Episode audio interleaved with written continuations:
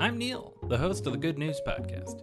This is your source for good news, fun stories, and sonic joy. All of this goodness is coming to you from beautiful Chicago, Illinois. I think tennis is great. I think it's extremely fun to watch.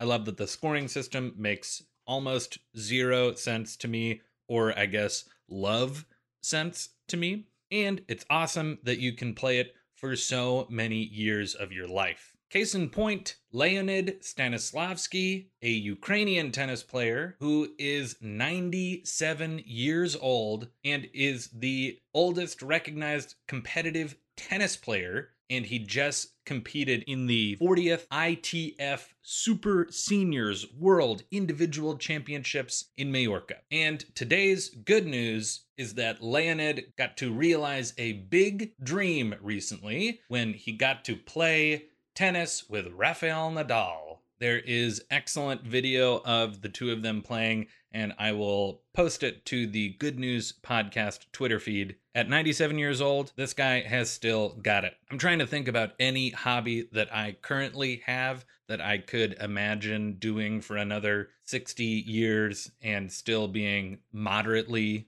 acceptable at it. And maybe it's podcasting. I'm sure that by the time I'm nearly 100, podcasts will be a thing of the past, We'll all exist in the metaverse, and all of our entertainment units will be delivered to us by, you guessed it, drones.